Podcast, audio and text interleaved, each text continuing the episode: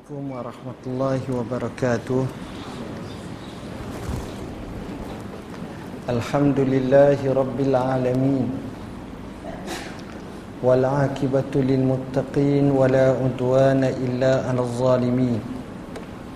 Ashadu an la ilaha illallah wahdahu la sharika lah. Wa ashadu anna sayyidana muhammadan amduhu wa rasuluh. اللهم صل وسلم على سيدنا محمد وعلى آله وصحبه وبارك وسلم أما بعد yang dihormati pengusi majlis Sahibul Fadilah Tuan Imam Jawatan Kuasa Masjid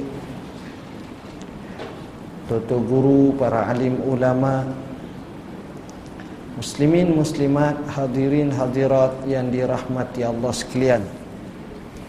InsyaAllah pada malam ni kita mau kita nak bincang satu tajuk iaitu tafsiran satu hadis Nabi sallallahu alaihi wasallam yang dimuatkan oleh Ali Imam An-Nawawi dalam kitabnya Matan Arba'in Nawawiyah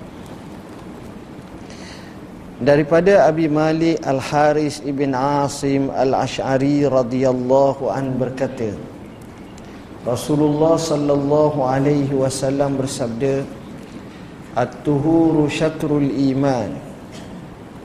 Walhamdulillahi tamla'ul mizan. Wa subhanallah walhamdulillah tamla'ani. Au tamla'u ma bainas samawati wal ardh والصلاة نور والصدقة برهان والصبر ضياء والقرآن هجة لك أو عليك كل الناس يغدو فبائع نفسه فمعتقها أو موبكها Hadis riwayat Muslim yang memberi maksud bersuci sebahagian daripada iman kita bersuci sebahagian daripada iman.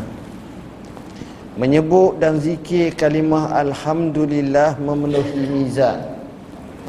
Menyebut subhanallah walhamdulillah kedua-duanya memenuhi antara langit dan bumi.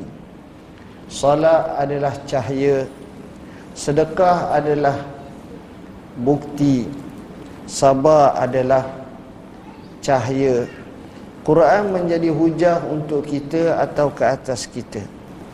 Setiap manusia setiap manusia pada waktu pagi berusaha sama ada ia menjual dirinya sama ada kepada Allah dengan melakukan ketaatan maka ada yang membebaskannya dan ada yang membinasakannya sendiri. Tuan-tuan dan puan-puan yang dirahmati Allah. Hadis ni adalah hadis yang ringkas. Tapi cukup kalau kita tengok kita amal baik dalam hidup kita. Bukan sekadar kita nak tahu Tapi yang lebih besar dan lebih penting dan mustahak Bagaimana kita nak mengamalikannya Dan nak menjadikan ia sebati dengan kehidupan kita Pertama Rasulullah sallallahu alaihi wasallam sebut at-tuhuru syatrul iman. Kebersihan itu sejuzuk dan sebahagian daripada iman. Artinya dalam Islam ni bersih ni adalah perkara yang dituntut. Sama ada zahir atau batin.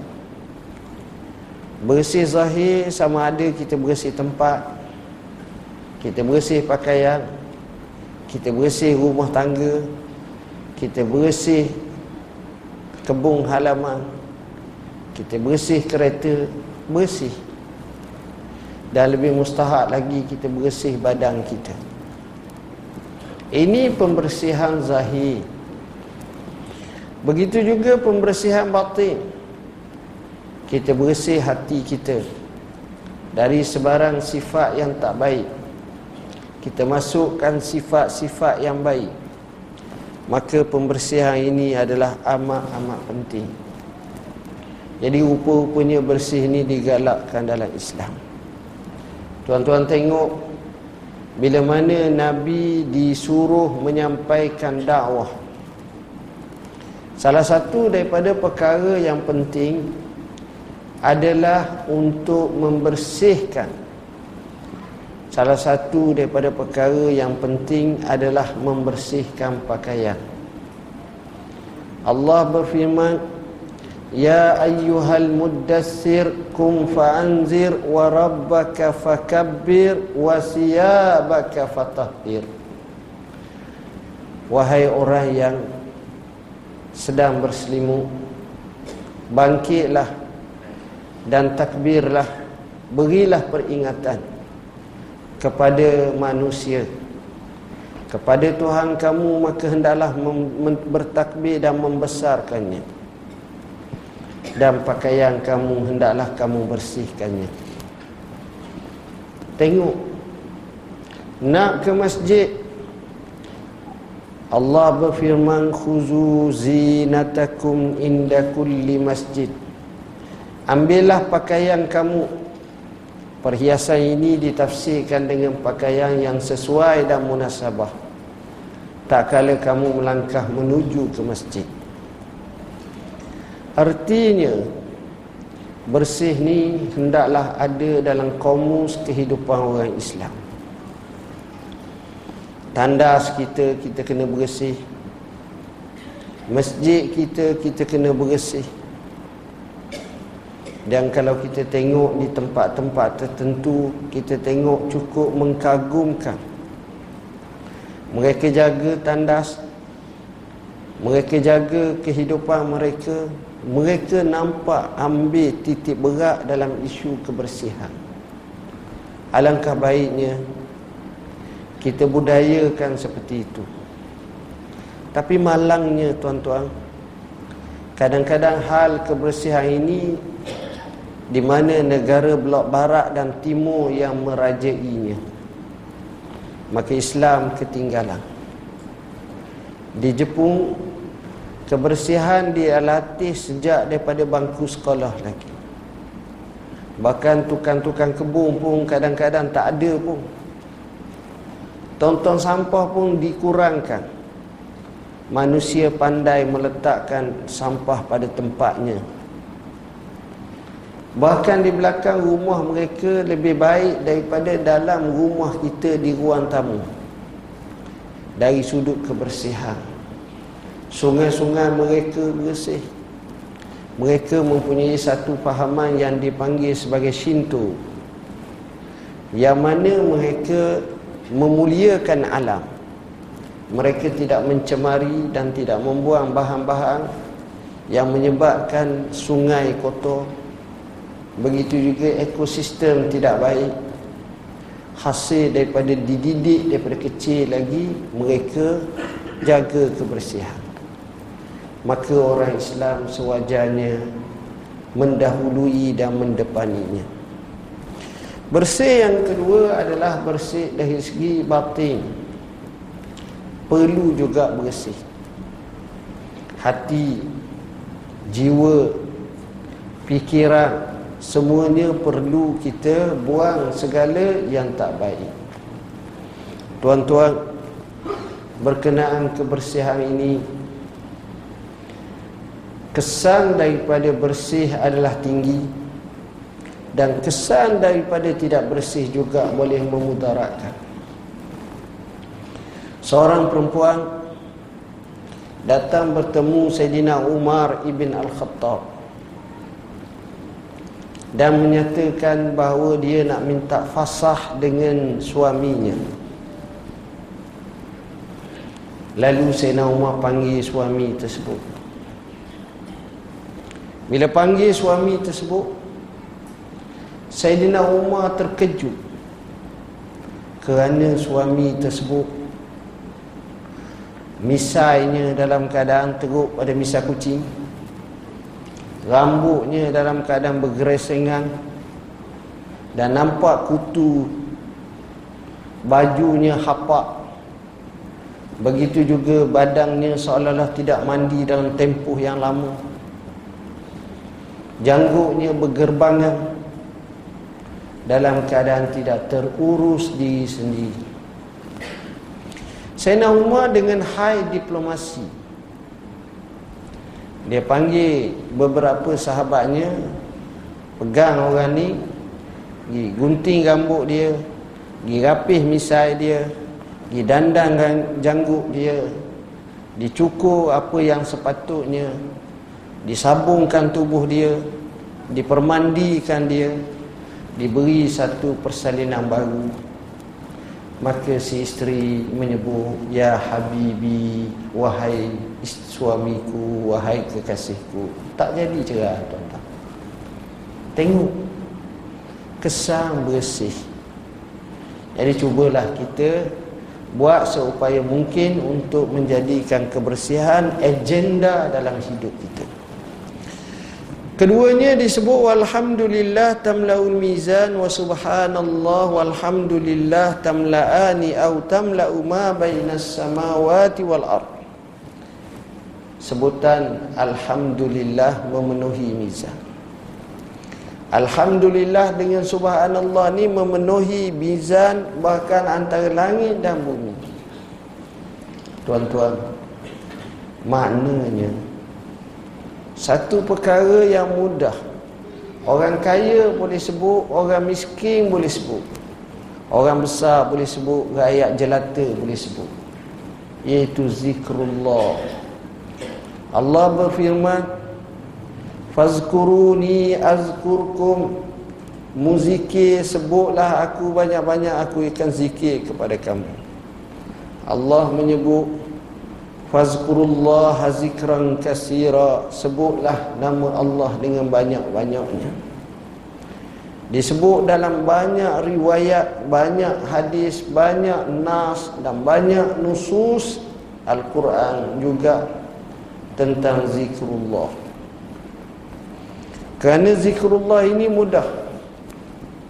Sehingga Al-Imam Al-Bukhari Rahimahullah Mengkhatamkan hadis yang dihimpunkannya dengan hadis yaitu kalimatani habibatani ila rahman khafifatani ala lisan saqilatani fil mizan subhanallah wa bihamdihi subhanallahil azim.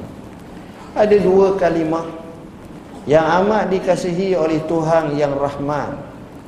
Gengang pada ujung lidah nak sebut Dan berat pada timbangan akhirat kelak. Subhanallah wa bihamdihi subhanallahil azim. Tuan-tuan Inilah yang sepatutnya kita lazimi Zikir kepada Allah. Bahkan itu boleh mengundang pelbagai kebaikan dalam kehidupan kita. Allah berfirman ala bizikrillah tatmainnul qulub. Ketahuilah dengan zikir kepada Allah sudah barang tentu hati akan menjadi tenang. Zikrullah adalah acara ibadat yang mudah tapi kesannya teramat banyak setiap zikir kepada Allah mempunyai keistimewaan tersendiri dan kita kena faham zikir ni bukanlah mudah melainkan apabila dimudahkan oleh Tuhan. Walaupun mulut kita tak sakit ulcer, tak menetuk lidah, tapi jarang orang boleh sebut. Sebab itu kita kena doa kepada Allah. Allahumma inni as'aluka lisanan radban bizikri. Ya Allah aku minta berlindung Aku minta kepada kamu Supaya kamu beri kepada aku lidah yang basah Dengan zikir pada kamu Dalam satu riwayat disebut Allahumma inni as'aluka lisanan zakira Ya Allah Sesungguhnya aku mohon kepada kamu Supaya kamu kurniakan kepadaku Lidah yang sentiasa zikir. Jadi kita sebaik mungkin pada bulan seperti ini khususnya 10 awal Zulhijjah kita banyakkan zikir. Kita agendakan dalam hidup kita zikir. Kerana dalam riwayat daripada Ibnu Umar menyatakan Rasulullah SAW menyatakan fa'aksiru fihinna minat takbir wat tahlil wat tahmid atau kamakal pada hari-hari seperti inilah kamu kena banyak zikir tahlil. La ilaha illallah alhamdulillah Allahu akbar. Kerana ia adalah amat penting. Wassalatu nurun salat itu cahaya. Tuan-tuan, betapa salat itu cahaya dimukaddimahkan dengan wuduk. Kalimah wuduk itu sendiri memberi makna cahaya. Bila mana orang yang salat, maka salat tersebut merupakan hubungan dengan Tuhan. Dalam setengah riwayat menyebut siapa yang pergi ke masjid pada waktu pagi dan Nabi ajar membaca doa Allahumma ja'al fi qalbi nura wa fi sam'i nura wa fi basari nura wa an yamini nura wa shimali nura wa amami nura wa khalfi nura wa fawqi nura wa tahti nura wa azimni nura wa ja'alni nura wa fi riwayatin wa atini nura Ya Allah jadikanlah pada hatiku pendengaran dan penglihatanku cahaya. Kiri kanan belakang depan atas bawahku bercahaya. Berilah padaku cahaya. Besarkanlah cahayaku dan jadikanlah aku bercahaya. Ni nak menuju ke masjid. Dan dalam riwayat yang lain menyebut Rasulullah sallallahu alaihi wasallam menyatakan basyiril masyaina bizulami ilal masjid bin nurita atau kamakan beri berita gembiralah kepada orang yang berjalan kaki menuju ke masjid membelah kegelapan malam dengan cahaya yang sempurna pada hari akhirat. Jadi maknanya benarlah solat ini cahaya. Wasadaqatu burhan. Sedekah itu adalah sebagai bukti. Bahkan kita tengok Kadang-kadang masjid ni Kadang-kadang kita temu sebuah masjid Orang tanya masjid siapa? Masjid Muhammad, Masjid Ali. Oh sebab dia bina. Dia mati lama dah. Tapi kesan daripada itu ada. Jasanya ada. Melalui wakafah Melalui infak Melalui kebaikan yang dilakukan. Jadi sedekah ni penting tuan-tuan. Dalam sebuah riwayat menyatakan Allah subhanahu wa ta'ala mewakilkan malaikat siang dan malam untuk mendoakan kepada orang yang bersedekah dan orang yang kedeku kerja malaikat itu berdoa Allahumma ati munfiqan khalafa wa ati mumsikan talafa. Ya Allah berilah kepada orang yang bersedekah ini gantian dan berilah kepada orang yang kedeku ini kehilangan. Maknanya dengan sebab dia bersedekah rezekinya akan bertambah. Ini yang dinyatakan oleh pujangga Arab. Ya akhi, a'ti ma fi jaybika ya'tika bil ghaib. Wahai saudara, berilah apa yang ada dalam poket kamu, sedekah. Nescaya datang kepada kamu yang lain, yang gaib. Artinya banyak kelebihan sedekah sekurang-kurangnya sedekah menyelamatkan kita daripada api neraka. Rasulullah sallallahu alaihi wasallam bersabda dalam sebuah hadis yang sahih yang masyhur. Ittaqun nar walau bisyikki tamrah. Takutlah kamu kepada neraka dengan cara kamu menyelamatkan diri kamu dengan kamu sedekah walaupun secubit daripada wahkema. Kamu ada sebiji wahkema, ada dua tiga orang nak minta kamu juri, kamu cubit, kamu bagi dia sikit, bagi itu pun boleh menjadi pendindung dan pendinding kamu daripada api neraka. Wasabru dia sabar itu merupakan cahaya. Orang yang sabar dia nampak kesan cahaya. Sabar ni tuan-tuan dia mahal. Sabar ni benda payah. Setengah riwayat menyatakan Sabar ni diambil daripada kalimah sabir Sabir ni sejenis pohon kayu yang cukup pahit. Kalau unta yang lapar di padang pasir pun bila tengok pohon kayu tu tak teramuk nak makan, rela matilah. Sehingga orang Arab menyatakan dalam syairnya, "Akhi lan tanalal majda hatta tal'iqa sabira." Saudara, mu tak akan dapat kemenangan sehingga kamu dapat jilat sabir itu. Sabar ni mahal. Dengan sebab sabarlah. Dilayakkan seorang menjadi pemimpin. Allah Subhanahu wa taala menyebut dalam nas ilahi dalam surah As-Sajdah waja'alna minhum a'immatan yahduna bi amrina lamma sabaru wa kanu bi ayatina yuqinu kami jadikan mereka itu pemimpin-pemimpin tak kala mereka mendapat dengan petunjuk daripada kami tak kala mereka itu sabar. Dan mereka sifatnya dengan ayat-ayat kami mereka itu yakin dan beriman. Jadi sabar ni kelebihannya cukup besar. Allah subhanahu wa ta'ala suruh kita sabar dan bersabar. Ya ayuhallazina amanu sabiru wasabiru. Itu besarnya sabar Wal Qur'anu hujjatul laka au alaika.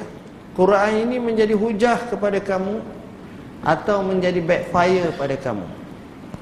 Kita bimbang orang baca Quran tapi Quran melaknatnya. Kadang-kadang kita melanggar apa yang kita baca dalam Al-Quran. Tak disedari. Inilah yang kita bimbang. Sedangkan Quran sebagai hudal linnasi wa bayyinatin minal huda wal furqan. Tapi kita abaikan Quran. Maka Quran tidak akan membawa kebaikan pada kita. Tapi kalau kita jadikan Quran pedoman dusturul hayat, perlembagaan hidup kita, lampu suluh dalam hidup kita, maka selamatlah kita. Tapi sebaliknya bila kita abaikan kita terpisah daripada cahaya ilahi taufik dan hidayahnya. Kullun nas yaghdu fabai'un nafsahu famu'tikuha aw mubikuha setiap orang manusia pada waktu pagi sibuk berurusan masing-masing. Masing-masing sibuk kita ni tahu sajalah tuan-tuan. Pagi petang duk sibuk. Orang Arab kata orang Arab kata naruhu lihajatina wa hajatu man asha la tanqadi kita pagi-pagi petang-petang duk sibuk dengan urusan kita.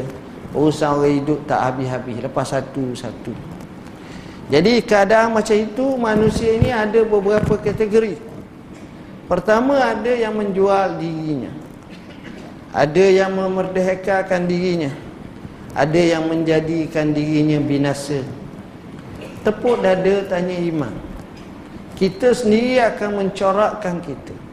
Sama ada nak jadi baik atau sebaliknya atau kita tak memberi manfaat. Peluang hanya sekali.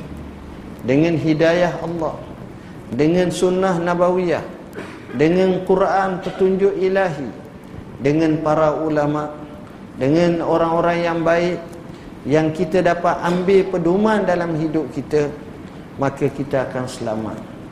Tetapi sebaliknya bila kita biarkan bukan kita selamat tapi kita binasa tuan-tuan. Inilah perkara yang penting dalam sebuah kehidupan kita.